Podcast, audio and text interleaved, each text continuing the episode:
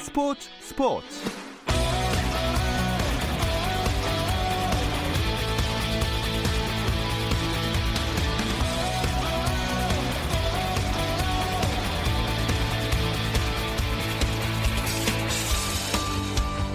스포츠가 있는 저녁 어떠신가요? 아나운서 김종현입니다. 오늘 하루 스포츠계를 돌아보는 스포츠 타임라인으로 김종현의 스포츠 스포츠 출발합니다.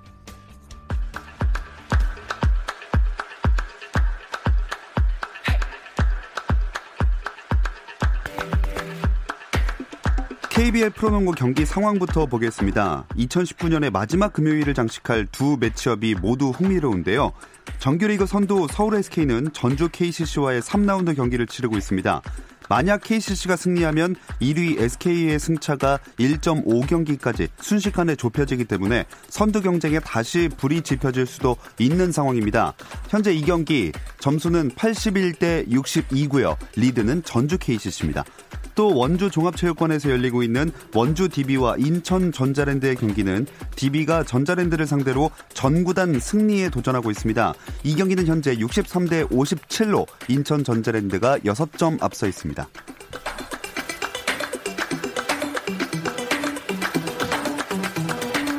이승우가 약 4개월 만에 벨기에 프로리그 데뷔전을 치렀습니다. 신트 트러이던의 9번 공격수 이승우는 바슬란트 베버렌과의 벨기에 주필러 리그 원정 경기에서 후반 24분 교체 투입됐는데요.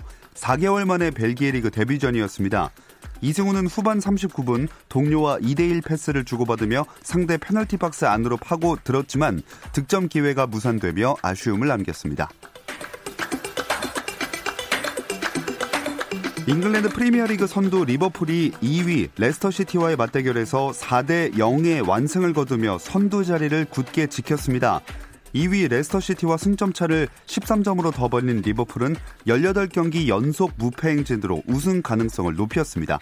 갈 길이 바쁜 첼시는 사우스햄프턴의 덜미를 잡히며 4위 수성에 빨간불이 켜졌고 4위 첼시가 흔들리는 사이 맨유는 안방에서 뉴캐슬을 꺾고 첼시의 승점 4점 차로 따라 붙었습니다. 아스널은 새 사령탑을 맡은 아르테타 감독 데뷔전에서 1대1로 비기며 11위에 그쳤습니다. 미국 프로농구 NBA에서는 댈러스 매버릭스가 부상에서 돌아온 루카 돈치치의 활약을 앞세워 시즌 20승 고지에 올랐습니다. 댈러스는 샌안토니오 스퍼스와의 홈 경기에서 102대 98로 승리했는데요. 댈러스 전력의 핵심 돈치치는 오른쪽 발목 부상으로 최근 4경기에 결장했고 이 기간 동안 댈러스는 2승 2패를 기록했습니다. 오늘 복귀전을 치른 돈치치는 24득점, 10리바운드, 8어시스트를 기록하며 팀의 승리를 이끌었습니다. 20승 10패가 된 델러스는 서부 콘퍼런스 5위를 유지했습니다.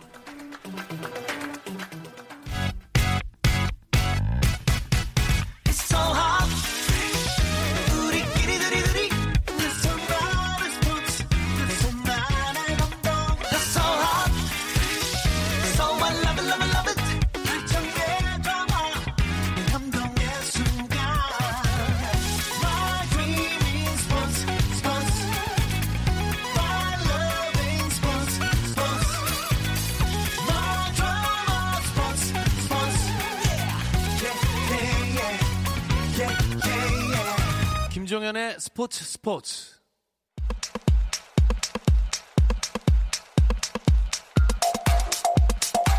국내 축구 이야기 축구장 가는 길 시작하겠습니다. 함께할 두 분 소개해드릴게요. 중앙일보 송지훈 기자, 월간 축구 전문지 포포트의 배진경 기자 나오셨습니다. 안녕하세요. 안녕하세요. 자, 동아시안컵이 끝나고 축구 기자분들이 이제 연말에 좀 쉬어가나 했는데 오피셜이 유독 많이 나와서 좀 분주하실 것 같아요. 원래 이 겨울이 스토브리그라고 해서 예. 감독도 선수도 많이 이동하는 그런 계절인데 이런 정보들 발빠르게 또 캐치를 하려면 이 상황을 잘 알고 있는 그런 사람들 하고 또 시시각각으로 얘기를 예. 들어봐야 되거든요. 감독을 뽑는다는 게 정해진 후보를 면접 보고 그대로 발표하는 이런 과정이 가는 게 아니라 정말 시시각각으로 유력 후보가 바뀌기도 하고 또 갑자기 새 얼굴이 나오고 이런 과정들이 있어서 극적인 반전이 꽤 많기 때문에 이 시즌 중과 좀 다른 긴장감 많이 느낄 수 있는 그런 이제 음. 시기가 되는 거고요. 특히나 말씀하신 대로 이번 겨울에 감독 교체가 유난히 많다 보니까 감독이 바뀌면 선수도 연쇄 이동으로 다 바뀌어요. 그래서 좀 바쁜 겨울이 되고 음. 있습니다. 자, 감독 관련 오피셜부터 정리를 해볼까요? 네, 뭐 어제 오늘 굉장히 좀 핫한 인물들이었는데 일단 그 남길 감독이 사임한 성남 FC 사령탑에 김남일 감독이 이제 처음으로 선임이 됐고요. 그리고 김종부 감독이 이제 올해로 계약 어, 경남 경남 FC와 계약 만료가 되는데 경남 FC가 사실은 성적이 좋지 않아서 강등이 됐잖아요. 예. 뭐 일종의 책임이라고도 볼 수 있을 것 같은데 책임을 지고 이제 어 물러나는 그런 그림이 됐고요. 계약 연장을 하지 않고 그 빈자리에 설경 감독이 부임을 했습니다. 그리고 또 제주에서는 최윤겸 감독이 이제 사임을 했는데 어 이 이브리그로 강등한 이 팀에 또 제주 그러니까 과거 부천 SK 출신이죠. 남기일 전 성남 감독이 제주 음. 친정으로 돌아가게 됐고요. 어 뭐 꽤 오래 전에 뭐 확정이 된 사실인데 서울 이랜드에 또 U20세 월드컵 대표팀을 이끌었던 정정용 감독이 부임을 한 상황입니다. 자, 이 여러 가지 감독 관련 이 부임 또 경질 혹은 사임 오피셜들이 나왔는데 어느 정도 예상을 하셨나요? 아니면 이런 걸 언제쯤 알게 되시나요? 축구 기자분들은. 사실 남길 감독이 제주로 간다는 건 제가 앞에서 말씀드렸던 과정을 다 그대로 캐치를 하면서 결과까지 이어지는 음. 그런 상황이었기 때문에 뭐 비교적 시시각각 다 파악이 됐거든요. 누구를 어디서 며칠 날 만났다 이런 내용까지도 다 많이 알려졌는데 성남이 김남일 감독을 선임한 거 이거는 그 이전에 성남 감독 후보자로 이제 거론됐던 분들이 몇 분이 있어요. 실제로 구단이랑 접촉했던 분들도 있고 이제 그런 감독과 이제 밀당을 하고 있다는 얘기가 나오고 나서 바로 좀 상당히 빠른 시점에 김남일 감독으로 이제 급격하게 유턴을 했기 때문에 좀 진행 과정이 빨라서 저도 많이 놀랐고요. 음. 또 그 연세 과정으로 또 설기현 감독도 그렇죠. 네. 경남으로 한 가지 흥미로웠던 건 이 경남과 성남 이 두 구단 다 김남일과 설기현 이 두 지도자가 감독 후, 보군 중에 이름이 있었습니다. 어. 네, 각자 이제 서로 다른 방향으로 찾아간 건데 이 성남은 김남일 그리고 경남은 설기현 2002년에 두 영웅과 각각 손을 잡았습니다. 아 근데 이 두 감독의 소식은 진짜 다른 경우보다 엄청 갑작스러웠던 것 같아요. 사실 뭐 경남도 제가 알기로는 이제 뭐 박항서 감독한테도 또 추천을 받았다고 하고요. 음. 그 도에서도 그렇고 또 구단에서도 그렇고 사실은 축구계와 그 다양한 계층에서 그 축구인들 또 추천을 받기도 하고 뭐 조언을 듣기도 해서 어떤 유력한 인물이 있었는데요. 그 인물이 아니라 어제 정말 급작스럽게 그 어, 발표가 나왔고요. 아마도 제가 생각하기에는 그 김남일 감독이 성남으로 부임을 하면서 뭔가 연쇄적으로 여러 가지 고민과 결단이 내려졌던 어떤 상황이 아닌가라는 생각이 좀 음. 듭니다. 네. 자, 어쨌든 김남일 설기현 감독이라는 타이틀이 붙게 됐으니까 K리그에 2002년 전설들이 감독을 맡는 시대가 도래했다. 이런 생각이 드네요. 인천의 유상철 감독, 예. 그리고 거기 또 이천수 전력 강화 실장도 있죠. 그리고 또 성남의 김남일, 설, 경남의 설기현 감독, 또 FC 서울 최용수 감독. 여기에 이제 대전 시즌의 황선홍 감독까지. 네. 네. 6명의 2002년 영웅들이 이제 K리그 1, 2부에서 중추적인 역할을 하게 됩니다. 어, 김남일 설기현 감독 일단 두 명 얘기를 조금 더 해보면 두 감독 모두 지도자 수업을 차근차근 밟아왔죠. 네, 뭐 설경 감독 대학 졸업 후에 사실 이제 유럽에서만 계속 생활을 했잖아요. 다시 국내로 돌아와서 어 프로 생활은 또 국내에서 마무리를 했고 그 성균관대에서 이제 현역 현역에서 은퇴한 뒤에 성균관대에서 2016년도부터 그 축구팀 감독을 어 감독으로 예. 팀을 이끌면서 유리그에서 두 차례 준우승을 이끌었고요. 또 2017년에는 울리 슈틸리케 그 전 대표 대표팀 감독이죠. 이 감독을 보좌를 해서 또 코치로도 활약을 했고, 아, 또 이번 시즌엔 성남 성남에서 전력 강화 실장을 하면서 그 사실은 뭐 선수 스카웃이라든가 선수 어떤 그 경기력 같은 분석을 하는 부분에서도 굉장히 좀 아, 힘을 쏟았던 부분이 있고요. 김남일 이제 또 감독인데 현역 은퇴 후에 뭐 장수 수닝 또 A 대표팀 또 전남에서 코치 수업을 쭉 하면서 이 지도자의 길을 좀 착실하게 닦아왔다고 볼 수 있습니다. 이 둘 다 사실은 선수 시절에 유럽과 뭐 일본 또 러시아 이런 그 해외 리그에서 굉장히 좀 풍부한 경험을 하면서 다양한 지도자들을 만났기 때문에 뭐 각 리그의 시스템이라든지 아니면은 어떤 감독들의 운영 철학이라든지 또 본인들이 직접 경험을 하면서 그 현재에서 익히고 닦 가깝던 어떤 그 어떤 뭐 뭐랄까 노하우들 예. 어, 경기 운영 노하우들 또 선수단과의 커뮤니케이션 이런 부분에서 굉장히 좀 많이 학습이 됐을 거라고 생각을 하고요. 내년에 또 자기만의 스타일로 어떻게 보여줄지 굉장히 좀 기대가 됩니다. 자, 많은 팬분들도 기대를 하실 거예요. 근데 중요한 건 어떤 스타일의 축구를 할지 그리고 그거보다 더 중요한 건 성적이 어떻게 나오냐겠죠. 어려운 질문이 저한테 떨어졌군요. 예. 네. 내년을 아마 기점으로 해서 우리 K리그뿐만 아니라 한국 축구의 이제 2002년 월드컵의 영웅들이 아마 점점점 역할 비중이 높아질 것 같습니다. 이 월드컵 4강이라는 그런 뭐주 놀라운 성적 거두면서 한국 축구의 르네상스 이끌었던 분들이고 또 이 지도자들을 전 국민이 모르는 사람이 없다는 그런 점에서 보면 아무래도 비슷한 실력이라면 이 2002년 영웅들 뽑기가 훨씬 쉽거든요. 그런 점에서 앞으로도 더 많이 늘어날 텐데 그 최근에 김남일 감독이 취임 기자회견할 때 그 얘기했죠. 그 나를 더 이상 이제 빠따라고 부르지 마라. 버터라고 불러라. 네. 빠다다. 빠다. 아, 네. 요건 이제 아, 방송 예, 네, 예. 불가 용어기 때문에 버터라고 네. 불러라. 이렇게 얘기를 해서 저도 참 많이 웃었고. 네. 그 설기현 감독은 그 성균관대에서 이제 유럽식 음. 자율 축구. 사실 그게 상당히 좀 효과가 있었어요. 음. 그래서 유리그 준우승도 두 번이나 했었는데 그런 대학에서 그리고 대표팀 코치로 있으면서 배웠던 그런 많은 것들 이제 프로에서 감독으로 녹여낼 그런 기회가 왔습니다. 네, 쌍디그대에서 디귿이 되는데 느낌이 굉장히 많이 다르네요. 그렇죠. 근데 네. 어제 또 기자회견장에서 그 구단이 그, 그 이름 들어가는 바 X 들어가는 코코넛 과자요? 과자 있잖아요. 예, 예. 그걸 또 나눠줬다고 하더라고요. 예. 노림수였네. 네, 네. 예, 준비한 멘트였던 것 같습니다. 자기적이지만 재밌었습니다. 예, 아, 네. 굉장히 재밌는 멘트였습니다. 어, 이제 김남일 감독, 설경 감독 얘기해봤는데 나머지 2002년의 주역들 생각해 보면 축구계에서 정말 다양한 활동들을 하고 있는 것 같아요. 네, 굉장히 사실 저는 2002년 그 멤버들이 어 일종의 그 축구인들의 활동 지평을 좀 넓혀놨다라는 음. 생각이 드는데 그 2002년 월드컵 당시 주장이었던 홍명보 님께서 지금 축구협회 전무이사로 계시고요. 예. 어, 이사님이죠. 그, 예. 님인가요? 네. 이사님. 선수님도 아니고 예. 감독님도 아니니까 전무님, 일단 님으로 전무님. 했습니다. 아, 전무님. 네. 네. 그리고 뭐 좀 전에 언급을 했지만 인천 유나이티드의 이천수 전력 강화 실장이 있고요. 해설위원이나 이제 예능 쪽으로 TV로 계속해서 좀 얼굴을 비치고 계시는 분들이 뭐 안정환, 현영민, 이영표, 김병지, 송종국 이런 구 선수들이 있고요. 네. 그리고 이제 현장 지도자로 나와 있는 분들이 대표팀에는 최태욱 코치가 있고 올림픽 대표팀에는 이민성 코치 그리고 차두리가 이제 FC 서울 그 유스팀인 우상고 감독으로 이번에 이제 부임을 하게 됐고요. 제주 코치로 얼마 전까지 이제 이을용 어, 코치가 음. 있었습니다. 그리고 또 일본 제1리그 2부에 그 제프 이치하라의 윤정환 감독이 지금 예. 예, 지휘봉을 잡고 있는데 뭐 이렇게 다양한 방면에서 활동을 하고 있고 또 2002년이 낳은 스타 박지성은 지금 맨체스터 유나이티드 엠베서더로 계속해서 음. 활동을 음. 하고 있습니다. 자, 제가 유심히 들어봤는데요. 딱 두 명, 호칭을 계속 중시하시길래 딱 두 명한테만 안 붙이셨습니다. 차두리, 박지성. 하다 보니. 네. 우리가 네. 늘 여기서 명심해야 될 것은 예. 배진경 기자는 잘생긴 분을 좋아한다는 거. 어, 잠시만요. 저기 제가 여기서. 어, 전 빠지겠습니다. 인물, 인물로 뭔가 제가 언급을 한 게 있나요? 뭐 제가 반드시 그렇다고 말씀드린 건 아닌데 네, 떠올릴 필요가 있죠. 항상. 이런 타이밍에는. 아, 기성용 선수 보고 싶습니다. 아, 선수님 안 붙이는 게 참 신기하네요. 아, 네. 네. 선수님 경기 출전하시는 모습 기대하겠습니다. 네.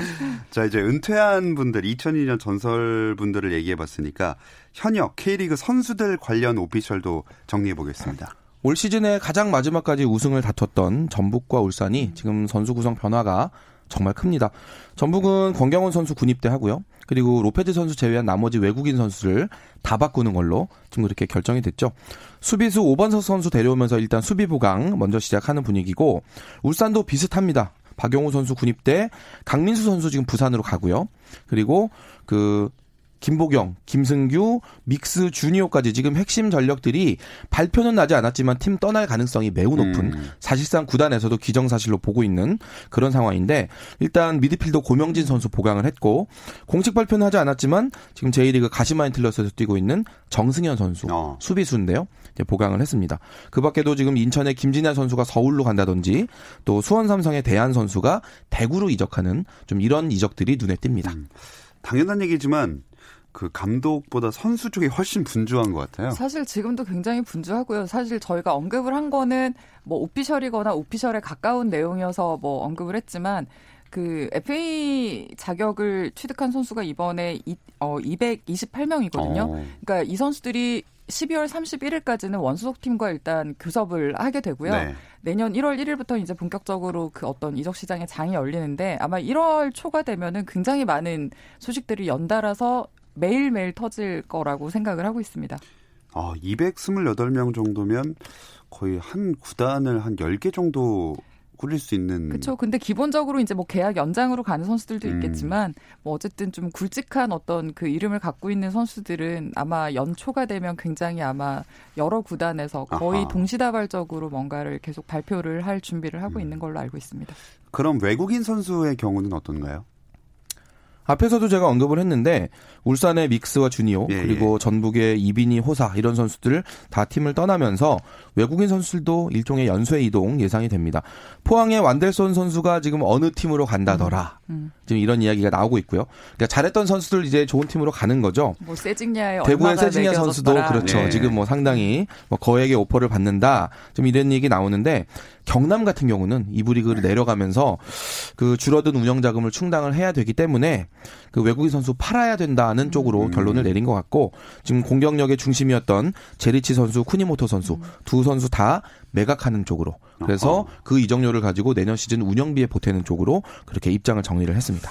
네, 많은 외국인 선수도 이동이 있을 것 같습니다. 하지만 그런 건 구단과 사실상 에이전트의 문제고 선수들은 일단 뭐 전지훈련, 훈련 겨울 전지훈련 준비해야 되지 않습니까? 뭐 대부분의 팀들이 지금 1월 초에 이제 그 전지훈련을 떠나는데요. 사실 전지훈련 크게 보면 1차, 2차로 나눠지거든요. 1차는 따뜻한 곳에 가서 뭐 휴지기 동안 좀 이렇게 풀어졌던 몸들을 추스리고 워밍업을 하는 기간이라고 볼 수 있고 2차는 이제 어, 연습 경기, 다양한 연습 경기를 가질 수 있는 곳으로 가서 어. 실전을 경, 겹치면서 이제 개막을 준비하는 그런 과정이거든요. 근데 이번에 보면은 그 대부분의 팀들이 과거에는 일본을 좀 선호를 하는 편이었는데 네. 올해는 태국과 베트남 그리고 중국으로 향하는 팀들이 좀 많습니다. 스페인 지금 계획 중인 팀도 있다고 음. 하고요. 아마 1월 초가 되면 다들 이제 각 구단에서 소집을 해서 아, 현지로 떠날 예정입니다. 자, 한국 축구는 이렇게 2019년 막바지까지 분주하게 움직이고 있습니다.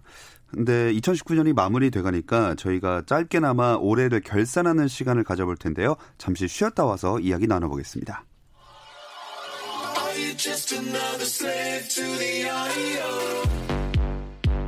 국내 유일 스포츠 매거진 라디오 김종현의 스포츠 스포츠 금요일 밤의 축구 이야기 축구장 가는 길 듣고 계시고요. 월간 축구 전문지 포포투의 배진경 기자, 중앙일보 송지훈 기자 함께하고 있습니다.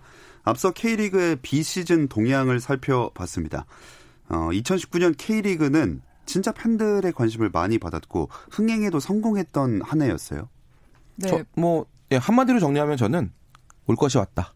아, 네, 드디어 올 게 왔다. 가지 않아야 하는데. 네, 아, 예, 가지 않아야 되는. 제발. 이렇게 생각되는데 정말 뭐 큰 불상사도 없었고요. 전통적으로 인기가 많은 그런 기업형 구단들 뿐만 아니라 시도민 구단에도 관심이 좀 이렇게 나눠지면서 뭐 전체적으로 K리그가 좀 경쟁력을 되찾은 한 해였다라는 생각이 들고 그 최근에 K리그 중계권 협상 지금 하고 있는데 그 제가 얘기를 들어보니까 일부 컨소시엄들은 A 매치보다 오히려 K리그 중계권에 좀 더 관심을 갖는 아, 데도 그래요? 있다고 해요. 그럴 정도로 좀 분위기가 많이 바뀌고 있는 것 같아서 저도 뭐니 행복한 한 해가 됐습니다. 어, 와, 정말, 어, 그건 굉장히 의외의 소식이었습니다. 또 한국 축구를 정리를 해보자면 어떤 한 해로 기억이 될까요? 어, KBS니까 나라라 슈토리의 해? 나라라 슈토리가 네. 배출한 그 불- 최고의 스타 아하. 이강인이 거의 뭐 2000, 2019년 한국 축구를 좀 끌고 갔다고 볼 수 있지 않을까 싶은데 예. 전반기는 사실 손흥민 선수가 뭐 해외에서의 활약상이긴 하지만 어쨌든 커리어 하이를 찍으면서 굉장히 그 국내 팬들의 그 축구에 대한 관심을 좀 높였고 뭐 6월 이후 하반기는 거의 이강인이 좀 끌고 가는 그런 한 해가 아니었나라는 생각이 듭니다. 대표팀에서의 활약이 굉장히 좋았죠. 네. 네, 그렇습니다. 그 U20 월드컵에서 그 때참 좋은 활약. 근데 새벽에 경기를 많이 했어서 조금 보기 힘들었던 기억이 납니다. 네, 참고로 저는 그때 방송을 쉬었습니다. 그것 때문에. 새벽에 일할 텐데. 지금 배진경 기자 멘트 하나 하고 싶은 거 있죠? 네. 네. 아니 새벽에 뭐, 못 보셨다니요. 저희는 매일같이 새벽을 지새우며 보았는데.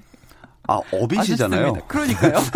뭔가 어. 괜히 억울해지는 것 같은 아, 예. 느낌이었습니다. 왜 새벽에 축구를 할까요? 그러니까요. 그러니까 좀 낮에 좀 하죠. 그러니까 네, 말이죠. 아쉽습니다. 자, 그러면 한 해 동안 있었던 국내 축구계 주요 이슈들도 한번 정리해 볼게요. 뭐 20세 이하 월드컵 빼놓을 수 없겠죠. 아. 준우승을 했고 정말 저도 현장에서 봤지만 아 가슴 울 것 같은 그런 뭉클함이 느껴지는 게 음. 정말 오랜만이었기 때문에 기억이 남고요. 우리 축구 스타 호날두 제가 선수 안 붙입니다. 호날두의 방한 경기. 노쇼 논란 또 10월 달에 이거 있었죠. 평양 원정 A 매치. 어, 무관중 무중계 무취재 3무 경기였는데 심지어 득점까지 안 나면서 0대 0 4무 경기가 됐던 그 경기 떠오르고요. 또 단 한 골 차로 희비가 걸렸던 K리그 음. 우승 경쟁. 어. 네, 정말 짜릿했습니다. 저 이거 다 봤고요. 하나를 보태고 싶은데 연초에 우리를 굉장히 들뜨게 했던 아시안컵에서 아, 59년 만에 우승에 도전을 했지만 사실 너무 허무하게 8강에서 탈락을 했잖아요. 그렇죠. 이 대회를 끝으로 사실 그 기성용과 구자철 선수가 은퇴를 선언을 하면서 이제 대표팀을 떠나게 됐는데 어 뭔가 굉장히 좀 중요한 가장 힘든 한국 축구가 가장 힘들었던 시기에 굉장히 좀 중요한 역할을 해줬던 선수들인데 음, 어좀 뭔가 빈손으로 떠나게 되는 그 뒷모습 이 좀 안타까웠던 마음이 있습니다. 그렇습니다. 뭔가 딱 우승컵을 들어올리고 떠난다면 멋졌을 텐데, 네, 기성용 선수 갑자기 소환하시는 거 보니까, 예, 아까 마음이- 말씀하신 게 맞는 것 같습니다. 이강인은 이강인, 기성용은 기성용 선수 지금 그렇습니다. 이렇게 호칭하는 아. 걸 우리 청취자 여러분들도 주목해서 들어주셨으면 좋겠습니다. 어, 뭐죠 하나하나 이건 어떤 흐름이죠? 네, 이슈를 다시 짚어볼게요. 네. 일단 20세 이하 월드컵에서 보여준 이강인 선수부터 한번 생각해 볼까요? 정말 아마 온 국민이 똑같이 느끼실 것 같아요. 내 조카 같다. 라는 아, 이런 생각. 맞아요. 네. 예. 뭐 예전에 천재라고 불렸던 선수들 많잖아요. 사실 뭐 기성용, 손흥민, 이승우 등등이 막 있었는데 그 선수들은 뭔가 친근감이 느껴지긴 해도 아주 가까이 하기에는 살짝 거리감이 느껴지는 그런 캐릭터였다면 아마 이강인 선수는 슛돌이 때문이겠죠. 음. 예, 정말 저도 왠지 한번 기저귀 한번 갈아줬던 것 같고 뭐 깎아 한번 사줬던 것 같은 네. 아. 그런 느낌이 드는 조카 느낌이라서 좀 더 이렇게 친근하게 응원할 수 있었다는 그런 느낌이 들고 특히나 이런 선수가 이 세계적인 유망주들이 다 모여서 경쟁하는 그 20세 이하 월드컵에서는 칼날 같은 패스 예. 성인들도 보여주기 힘든 그런 경기력 보여주면서 네 골든볼까지 받는 그런 장면들이 네, 너무 감동적이었습니다. 음. 자, 그리고 그 다음은 송지훈 기자님이랑 연결된 겁니다. 어, 호날두 사건. 굉장히 분노하셨죠? 참 제가 좋아하던 축구 선수였기 때문에 네, 기대감도 컸고 그만큼 더 실망감도 컸는데 지금도 이해가 안 되는 건 뭐 그거죠. 다시 한번 이 그때의 기억을 되돌려 보자면 아니 5분 10분도 못 뛰었을까? 음, 만약에 맞아요. 못 뛰었다면 기자회견에 나와서 정말 미안한데 내가 진짜 몸이 안 좋아서 못 뛰었고 다음에는 반드시 좋은 모습 보여주겠다. 이 말 한마디 하는 게 어려웠을까? 그러니까요. 내지는 경기 끝나고 나서 손, 팬들에게 손 한번 흔들어 주는 게 그게 정말 어려웠을까라는 그 생각이 들고 이게 우리 그 노쇼 사태 때문만은 아니라고 생각하지만 올 한 해 그 하반기까지 호날두 선수 행보를 보면 아주 맞아요. 좀 뭔가 조급하다, 초조해한다, 신결지적이다 이런 느낌이 많이 들잖아요. 네, 앞으로 좀 어떤 흐름으로 이 선수의 막, 마지막에 갈지 좀 관심이 모아집니다.